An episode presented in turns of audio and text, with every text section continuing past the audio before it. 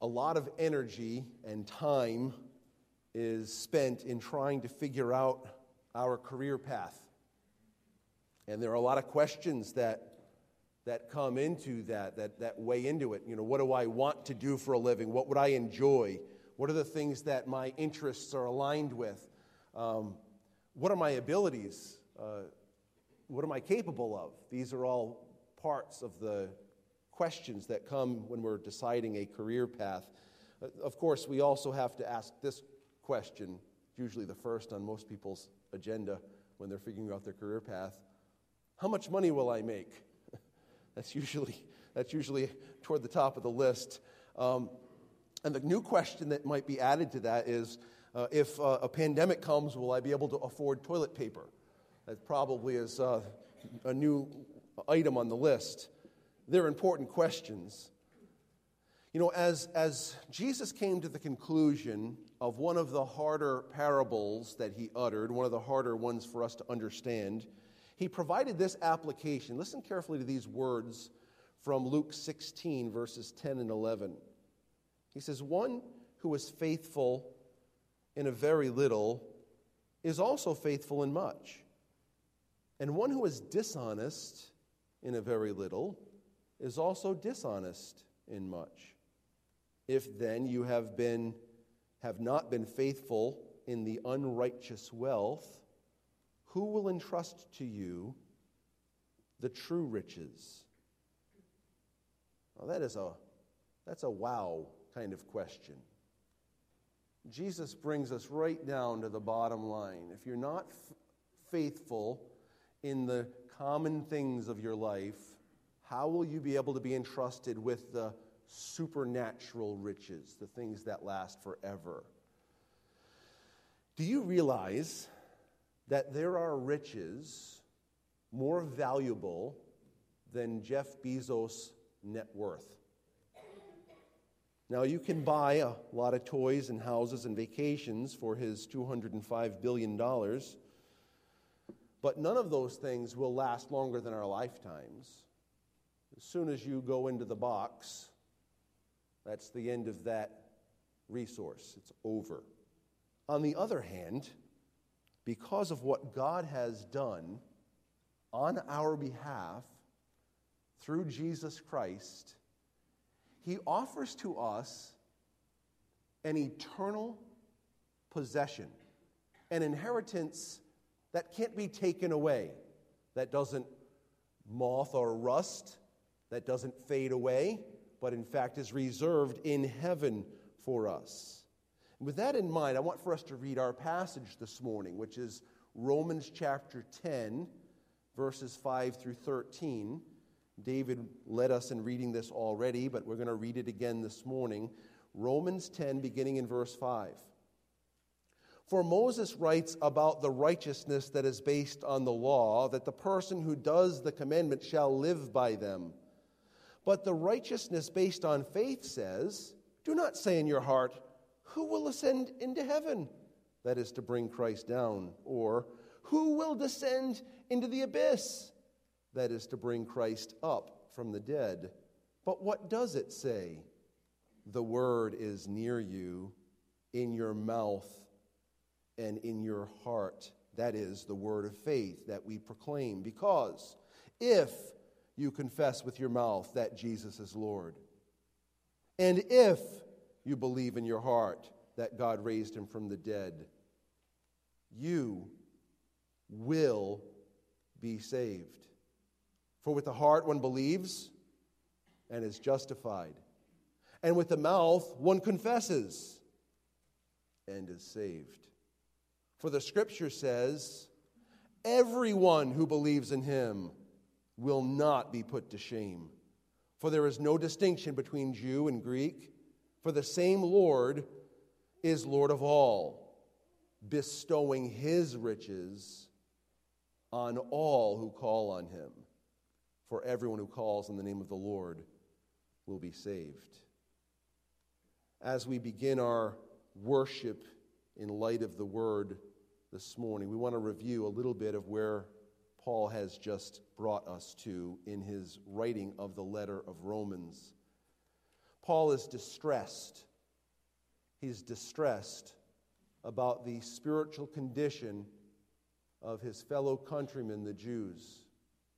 He recognizes that they do not know God through Jesus Christ.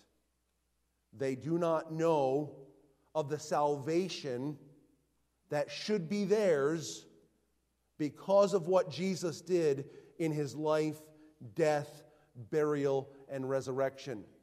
It's of deepest distress to him that they would, those to whom the Messiah came, would reject him and look for resources in another place. And so he describes them as uh, lost. They were zealous for God, but they were not zealous in light of what God revealed in his word, the message of Jesus Christ. They were not zealous according to knowledge, they were zealous in some other way. And not only was that a problem, equally and related, rather than receiving God's righteousness as an eternal gift, they sought to establish a righteousness of their own. They thought they could produce this righteousness and be pleasing in the sight of God. So their zeal without knowledge resulted in a righteousness of their own that didn't attain to the righteousness of God that could have been received freely as a gift. And he concludes that section by saying in verse 4 For Christ is the end of the law for righteousness. For whom?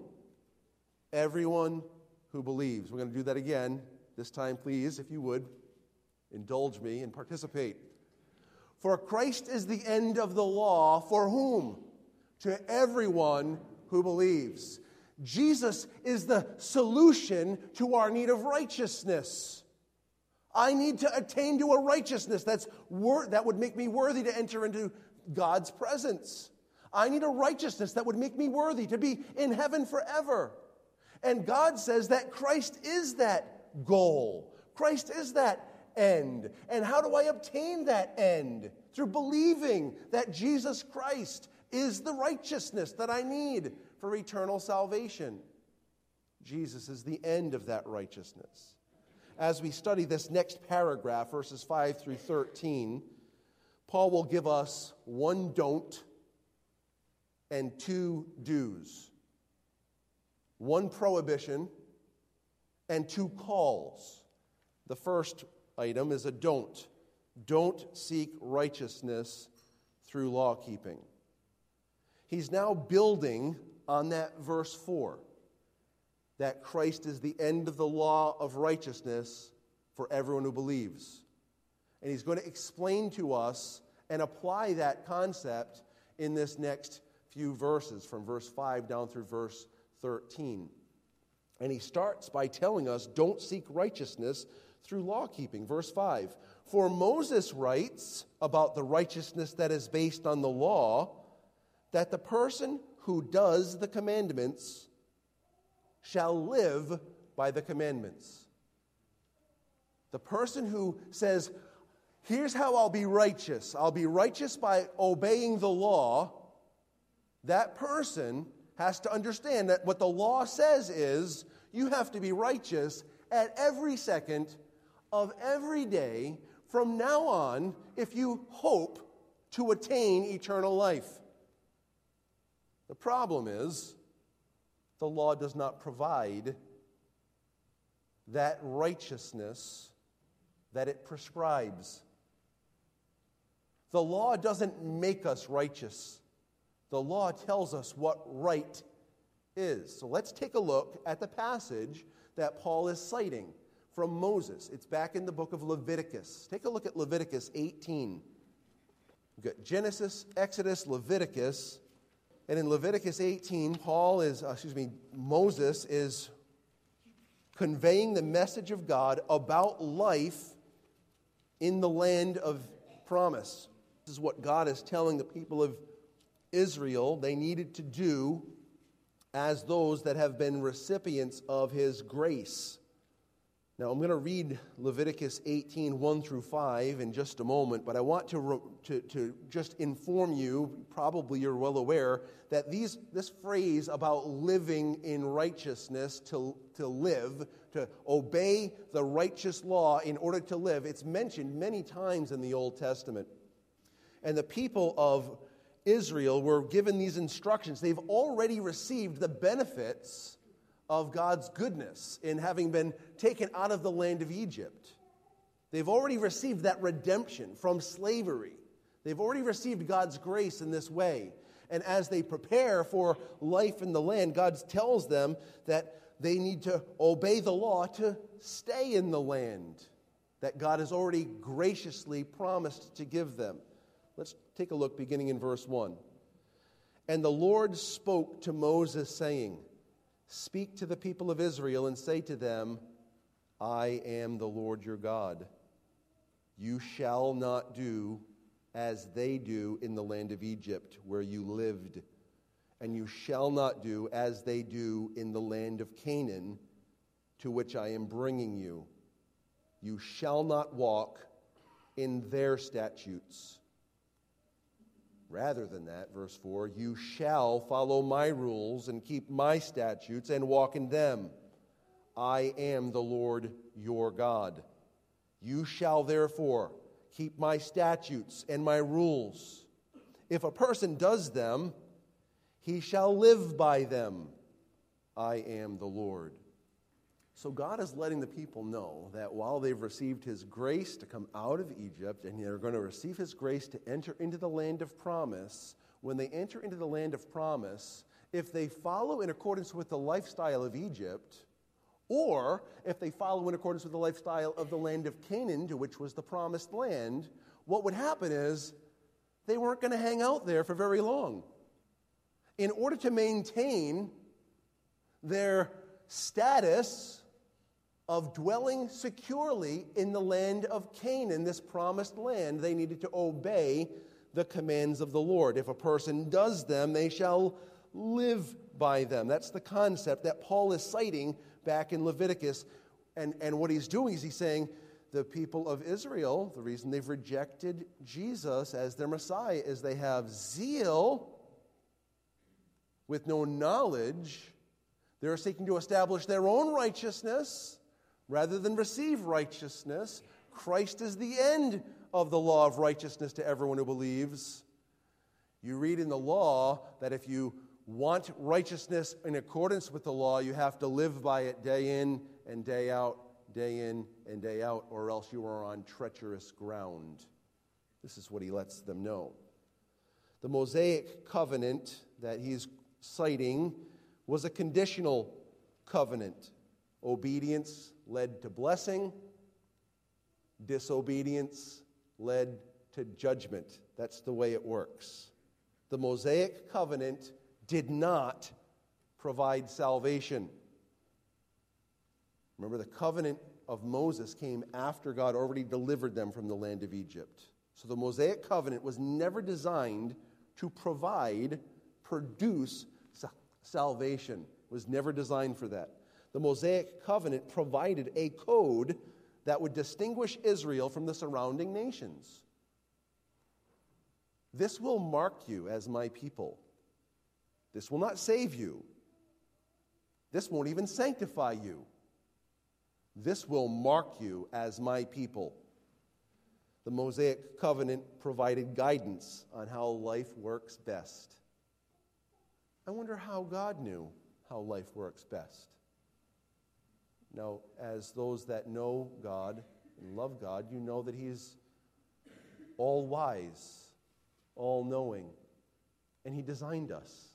Of course, He's going to know how life works best. He's God, and there is none other. Paul essentially says to the people of Israel that have been rejecting Christ if you were counting on the law to provide enduring righteousness, you are going to find that the law is inept. It's completely unable to provide what you're hoping for. I'll, I'll illustrate it this way. Ready for this? I have a hammer. You know, I can dent a car with a hammer. I'd probably be pretty good at that. I can smash glass with a hammer pretty easily. I can use the claw of a hammer to pull out nails, or to pull off siding, or to pull off even shingles on a roof. I can do that with a hammer. I can also use a hammer and a nail, and I can fasten something together, right? I can do that. If I want to take that same hammer and I decide I'm going to paint my house, this is my tool that I'm going to paint my house with. How effective will I be?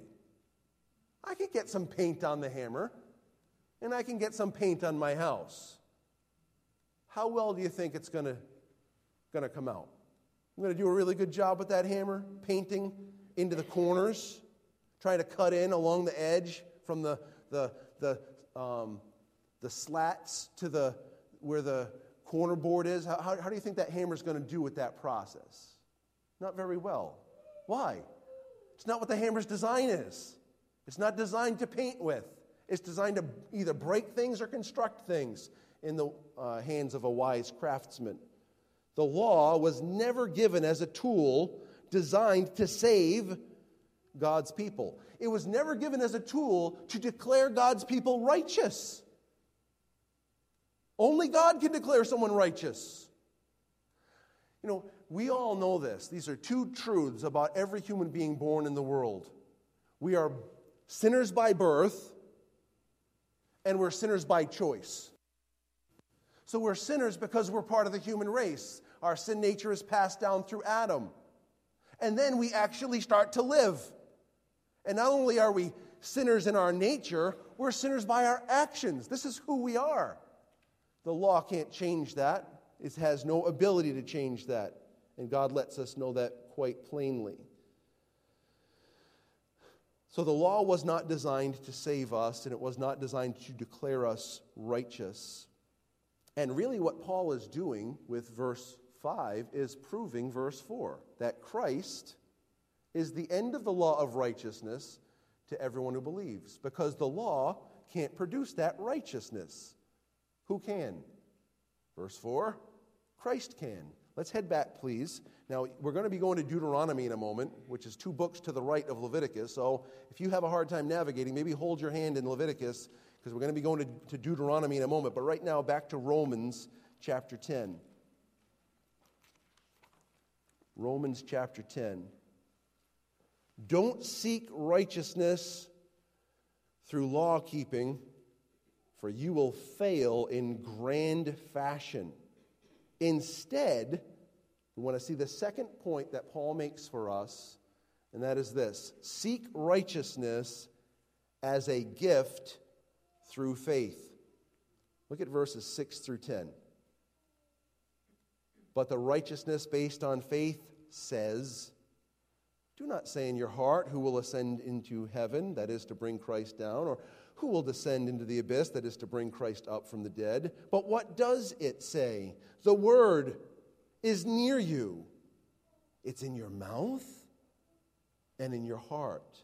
That is the word of faith that we proclaim. Because if you confess with your mouth that Jesus is Lord and believe in your heart that God raised him from the dead, you will be saved. For with the heart one believes and is justified, and with the mouth one confesses and is saved. So the call that is coming out of verses 6 through 10 is a very simple call. Be ready to believe in your heart and be ready to confess with your mouth. Believe what in your heart? That Jesus has been raised from the dead. And what do we proclaim with our mouths? That Jesus is Lord. And what is the result of this belief in the heart and confession of the mouth?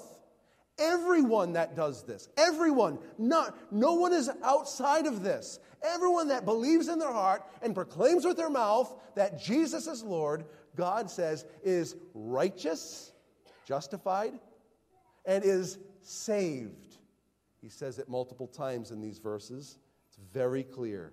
The call is to seek, seek righteousness as a gift through faith. Paul uses Deuteronomy chapter 30. So let's head back there now. Deuteronomy chapter 30. Paul uses the book of Deuteronomy using the words of Moses to indicate the accessibility of his gospel proposal. You know what accessibility is, right? I decided to move into Franklin, Massachusetts, and the reason I chose Franklin is because they have a great school system. I'm just quoting now, not me. I, I, moved into Franklin because they have a great school system, and the T runs right through it. I have accessibility to Boston. I just jump on the T and go to Boston, come back, and I'm right back in my backyard. Nice and easy. It's accessible. That's the concept. Well, Paul uses Deuteronomy 30 to convey the accessibility.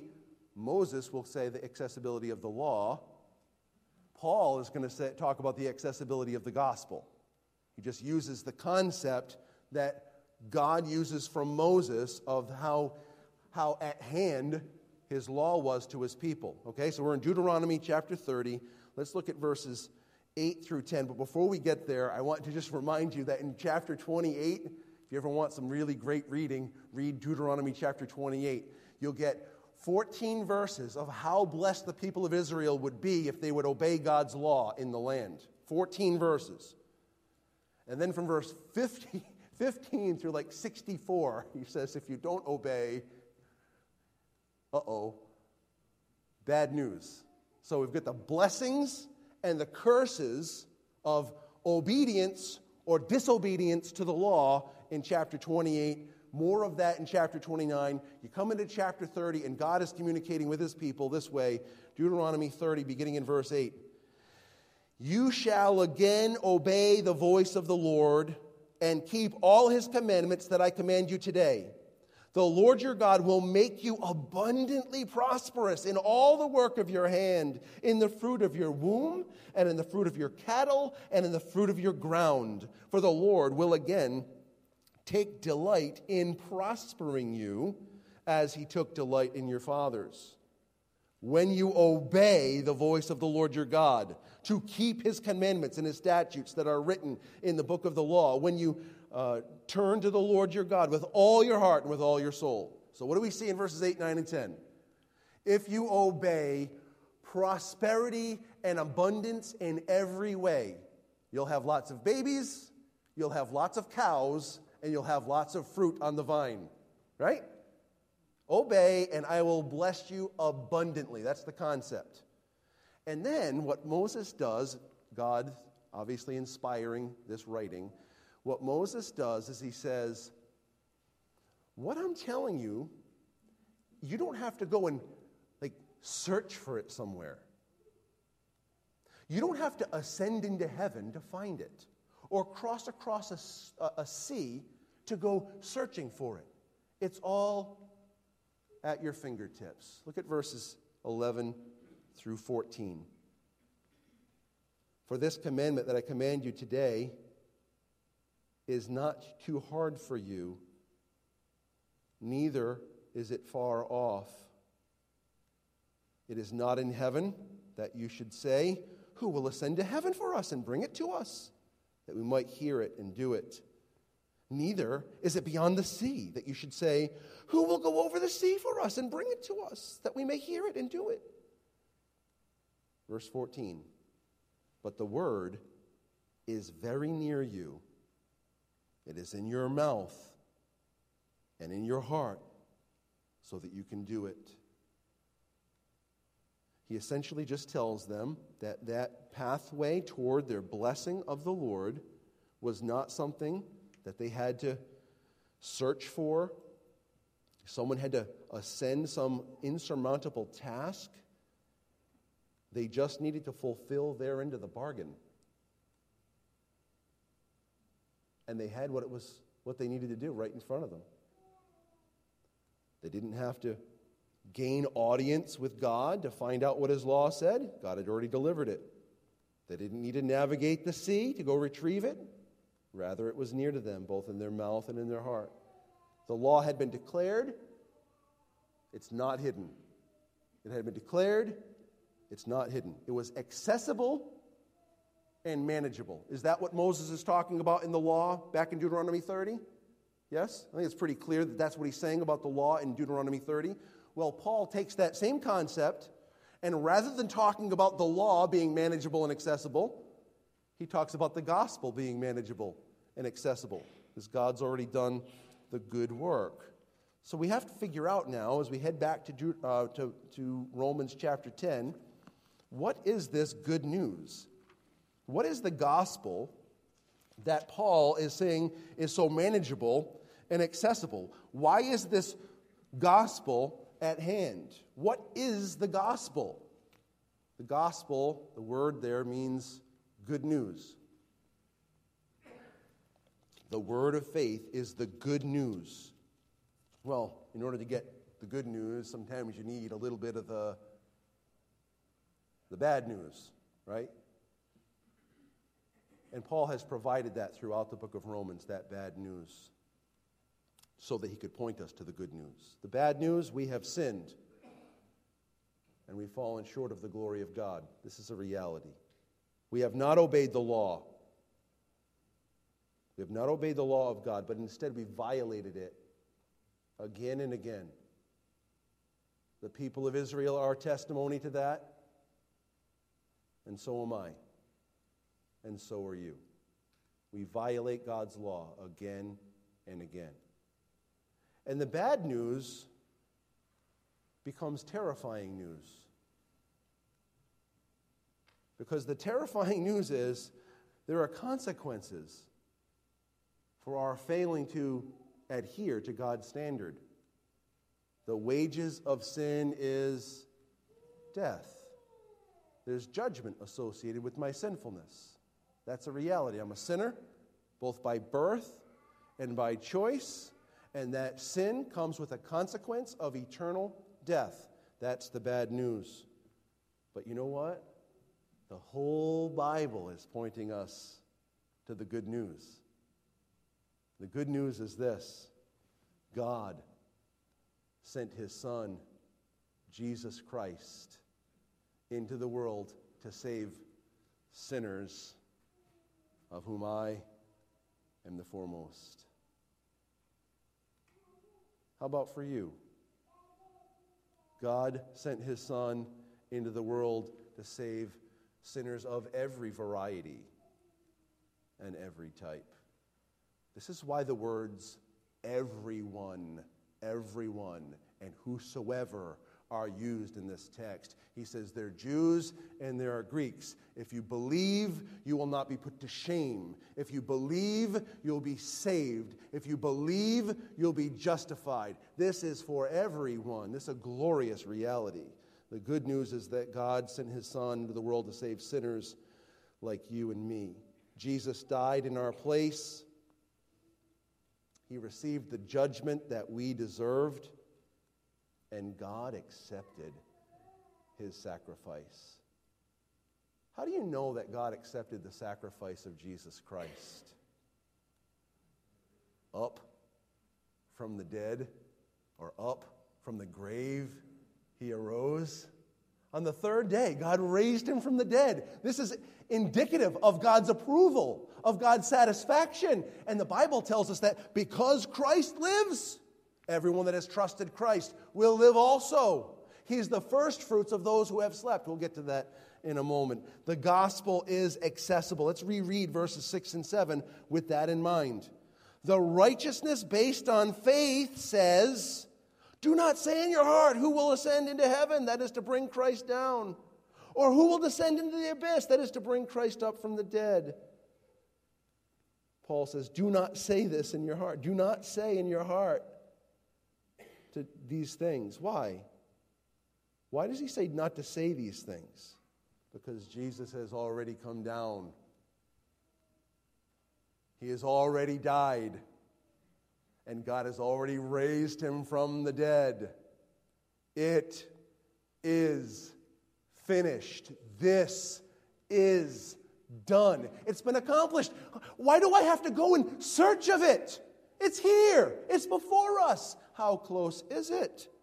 How close is it? He says in verse uh, 8. What does it say? The word is near you. How close? It's in your mouth and it's in your heart.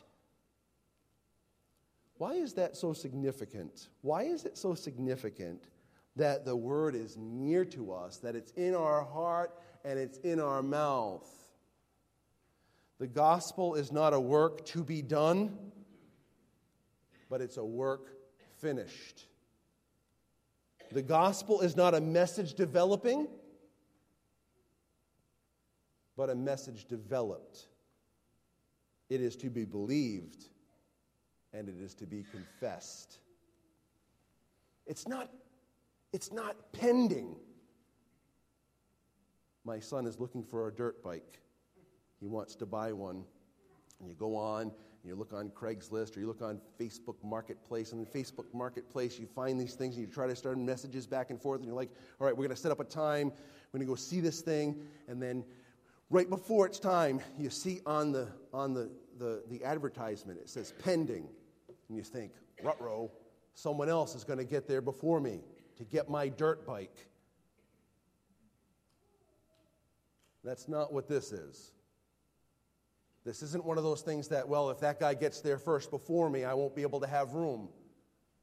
You know that old song, There's Room at the Cross for You? Though millions have come, there's still room for, for one? Hang on a second. I got, I've got a problem for the, there's still room for one. There's, there might be room for more than one. What do you think? Yeah. It's not pending, it's accomplished. Jesus Christ opened heaven's gates. He is the way, He is the truth, He is the life. He's still bringing sons to glory. It's happening. It's not limited, it's open. But how? How? This passage makes it abundantly clear. First, he tells us to confess with our mouth.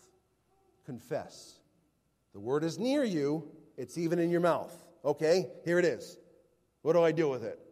I've got these words. I memorized them in Awana. What do I do with these words? I hear it from the pulpit. What do I do with these words? Confess it. What does that mean? Homologeo is the Greek word. It means to say the same thing about it that God says.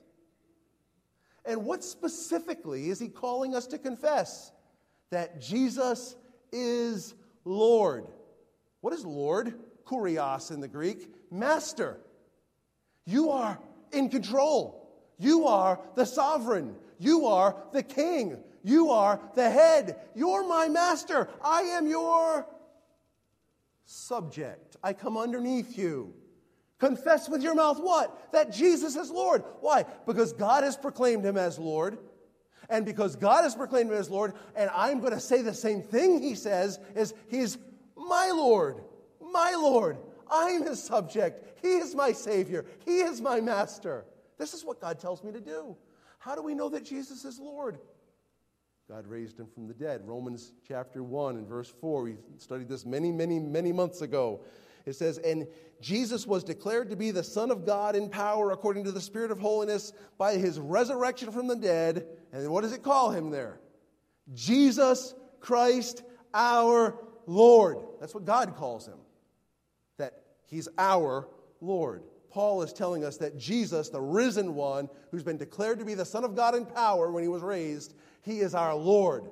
He also tells us this in Ephesians chapter 1. Listen to these words, these are glorious words. Ephesians 1, verses 20 and following, speaking about God's power that God worked in Christ when he raised him from the dead, when he seated him at his own right hand in the heavenly places. Where did he seat him? Far above all rule and authority and power and dominion.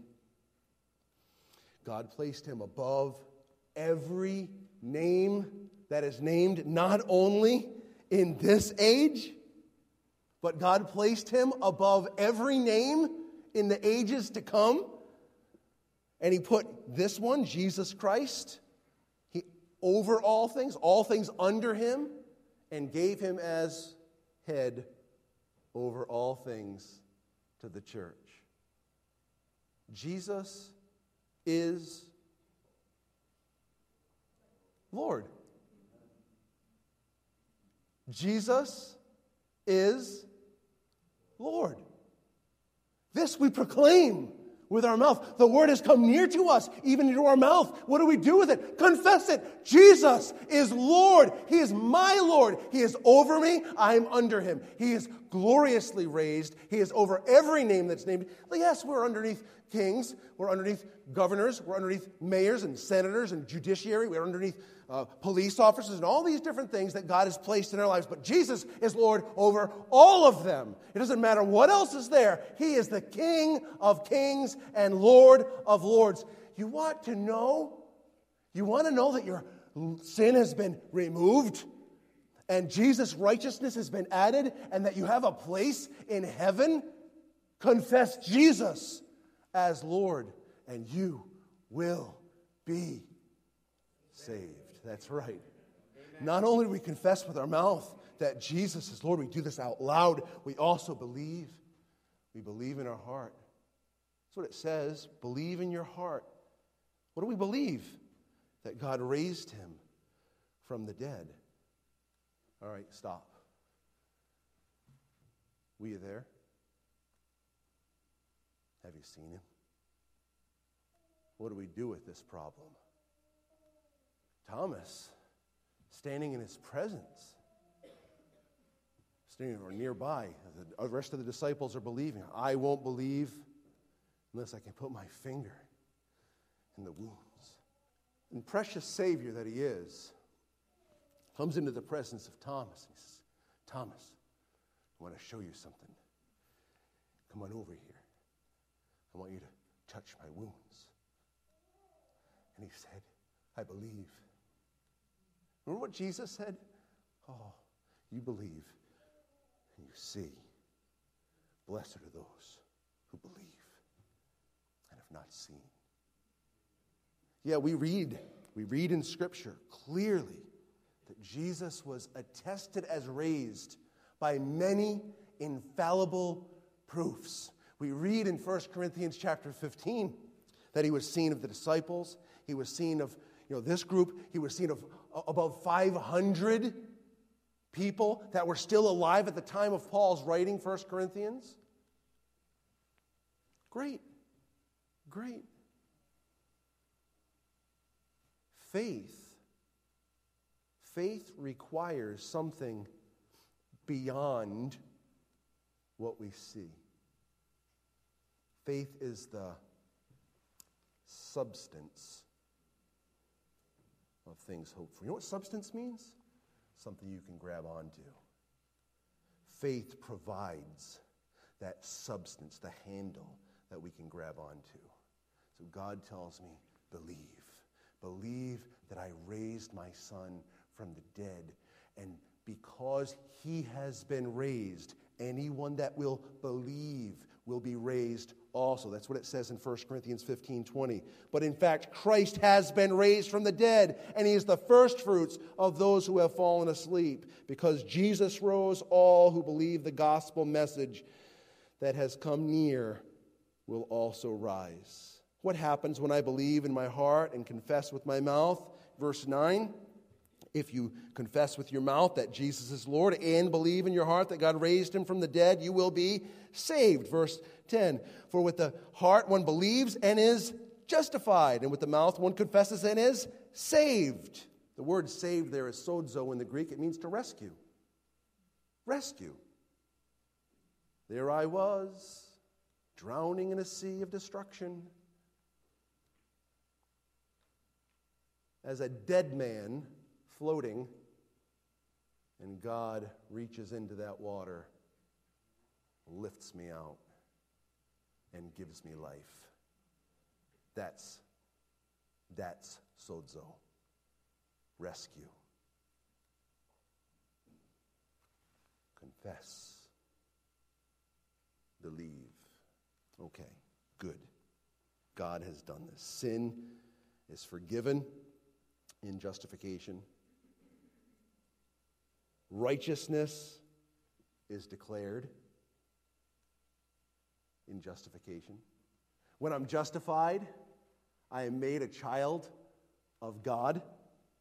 I'm safe and secure through Christ. And this is because the gospel has come near. as we take just the next few minutes, I want for us to see now the treasure trove that God is offering to all who call upon him. Trusting Jesus Christ to save you provides eternal riches. Trusting Jesus Christ to save you provides eternal riches. Look at verses 11 through 13. For the scripture says, Everyone who believes in him will not be put to shame.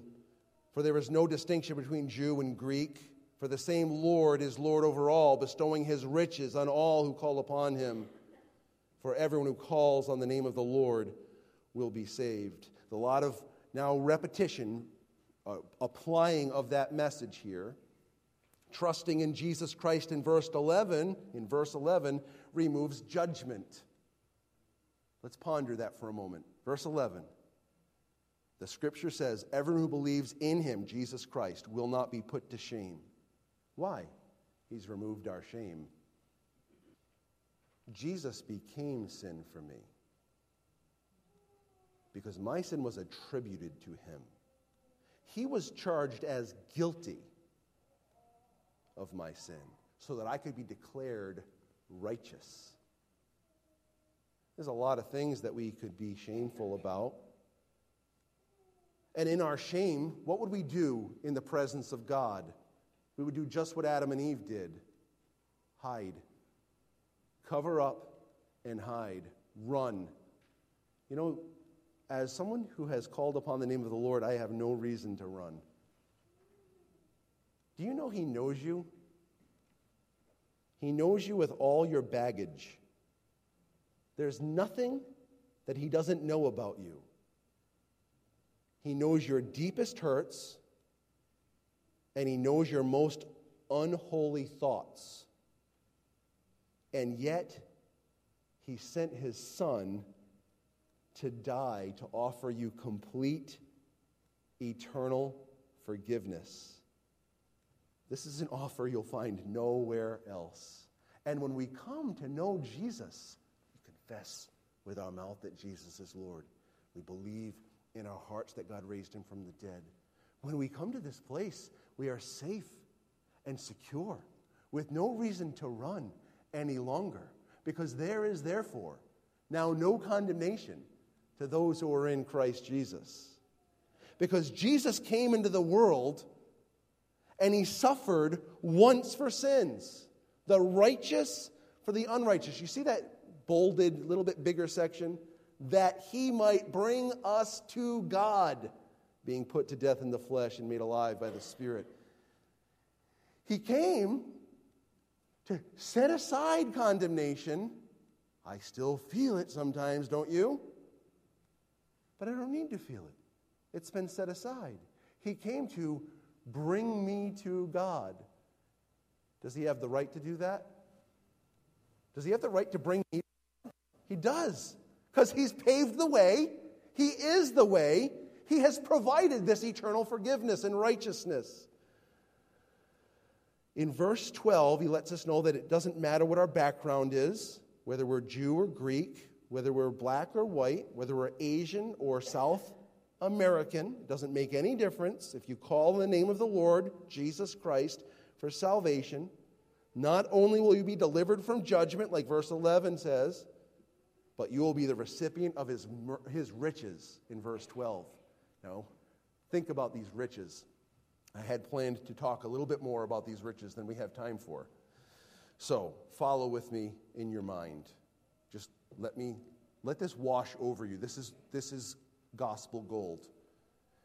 God tells you and me in verse 12 that when we call upon him, he bestows his riches. You know, bestow is one of those great Bible words. We don't use bestow anymore, right? It's here you go. Here you go. Here are my riches. In Romans chapter 2 and verse 4, Paul talks about the riches of God's kindness. This is what calls me to repentance.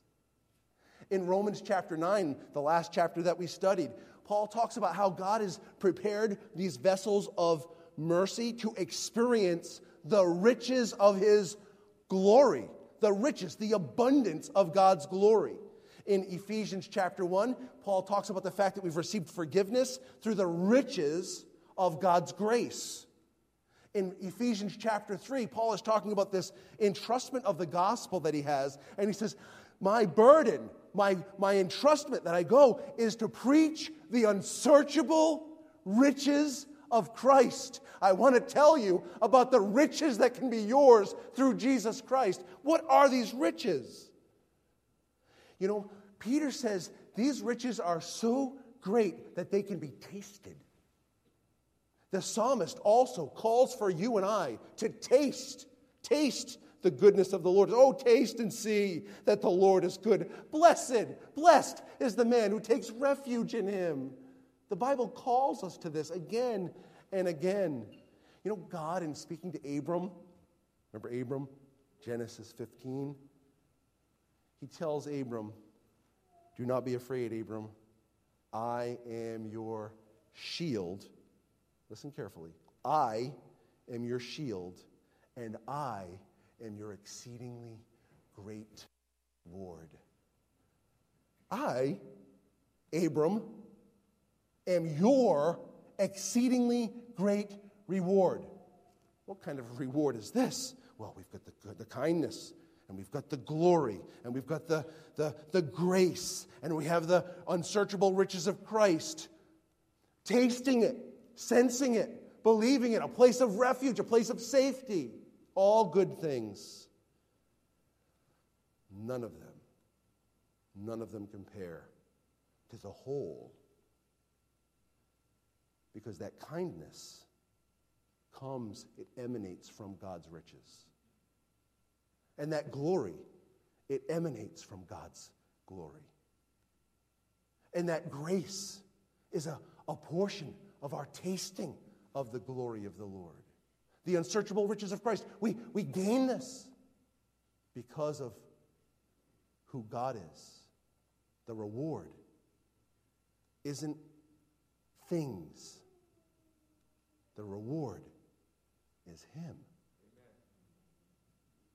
Take a look with me, please. This will conclude our time at Revelation 22. Revelation 22.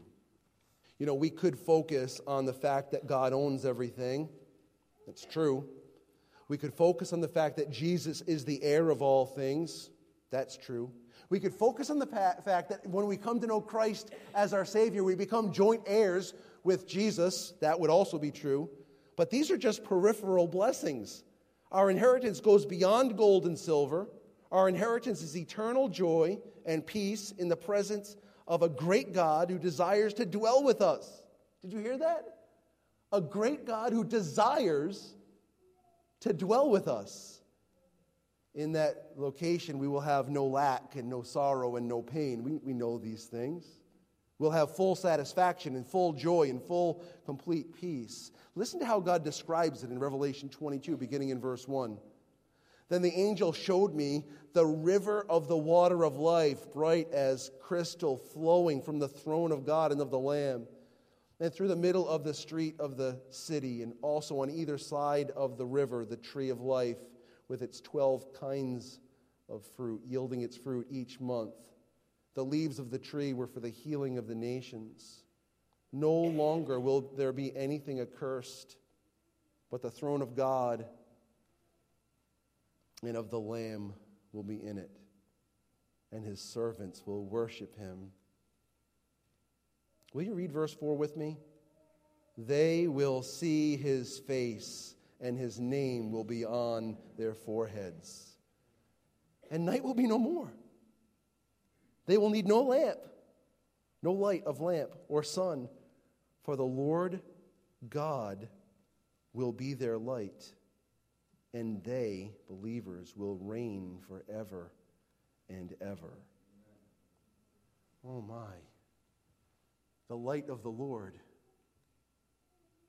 In the chapter previous, he talks basically about God tabernacling with us, hanging out with us, living with us, dwelling with us. He will be our God, and we will be his people. You know, you could spend your whole life trying to accumulate stuff. We all like stuff. I do. I have three grills in my backyard. there's a gas grill, there's a combination smoker slash griddle grill, and then I've got this vertical smoker. Can, I can smoke ribs, and I can smoke pork, and I can smoke ham, and I can smoke steak, all these things. Great, I like all these things. I, I do, I really do. Obviously, you know that I do. It's great. I, I have cars, I like them. My son wants a dirt bike. I want one too, but my, my wife said no. I want lots of things. I like stuff. But you know what? All of it means nothing. You can take it all. You can take it all. I, I, have zero interest in that when you talk about comparing it with what is to come. All of that can be taken. I don't need to hold it. I don't need to grasp it. I don't need to accumulate it and say, oh, no, no, no, no, mine, mine, mine, mine. Because glory is coming. And glory that we will behold and be involved in.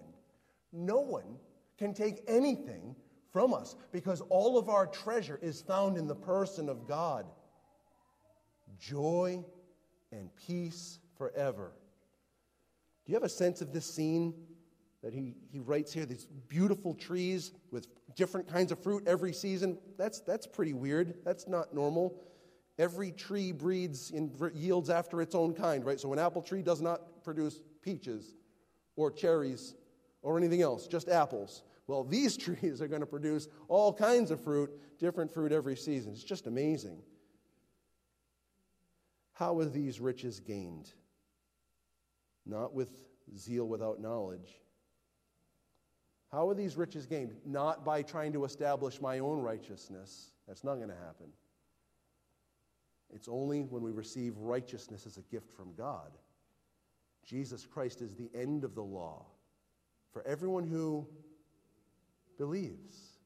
The law is accessible, the gospel is accessible. You don't have to climb a mountain to get the law, you don't have to climb a mountain to get the gospel. You can't bring Christ up from the dead, he's already been raised. The gospel is in your heart, it's in your mouth. What do you do? Confess. It's in your heart. What do you do? Believe. God has given you the opportunity to do this. He's provided all of this for you. Trust in Christ. In Romans 10 13, if you memorize no other verse of Scripture, Romans 10 13 is a good one for you. Everyone who calls on the name of the Lord will be saved. Call upon the Lord Jesus Christ right now. You will be the recipient of these everlasting riches. Just a couple of applications as we close our time. We all like the trinkets of the world, but what God has in store for us is infinitely better. We can live the life that we have here, we can enjoy it for sure. We've been told by God to, that He gives us richly all things to enjoy. That's good. We can enjoy what He's given to us. But we don't need to cling to earthly treasures. We are far better off to be rich in good works, to be generous, ready to share, thus storing up treasure. Know, perhaps you're here with us this morning and you don't know what it means to be rescued by God. I want to invite you. We're going to sing in just a moment. There'll be some men and women that'll be up in the front, ready to talk with you, ready to open the Bible with you. If you don't know what it means to be rescued from God, and you would like to have access to this eternal richness that God provides, during that last song or after it, why don't you come down to the front? Be willing to talk with someone so they can show you from the Word how you can have this salvation that God offers to everyone that calls upon Him. Let's pray together. Father, thank you. Thank you for your goodness and your kindness, the abundance of your mercy and grace. Help us now. I pray for anyone that's not a believer at this point, that does not know Christ as their Savior, that even now you would move within them that they would believe in their heart and confess with their mouth that Jesus Christ is Lord, that you would save them, justify them, and give them this inheritance that is bestowed freely from you upon all who call upon you. I pray, Father, for each believer here that we would hold loosely the entertainments and the trinkets of this world, and we would cling tightly to our great inheritance. Looking forward to that day when we are fully enjoying your presence. Help us, Father, to share with others both temporal pleasures and hope for that eternal security. We pray in Jesus' name. Amen.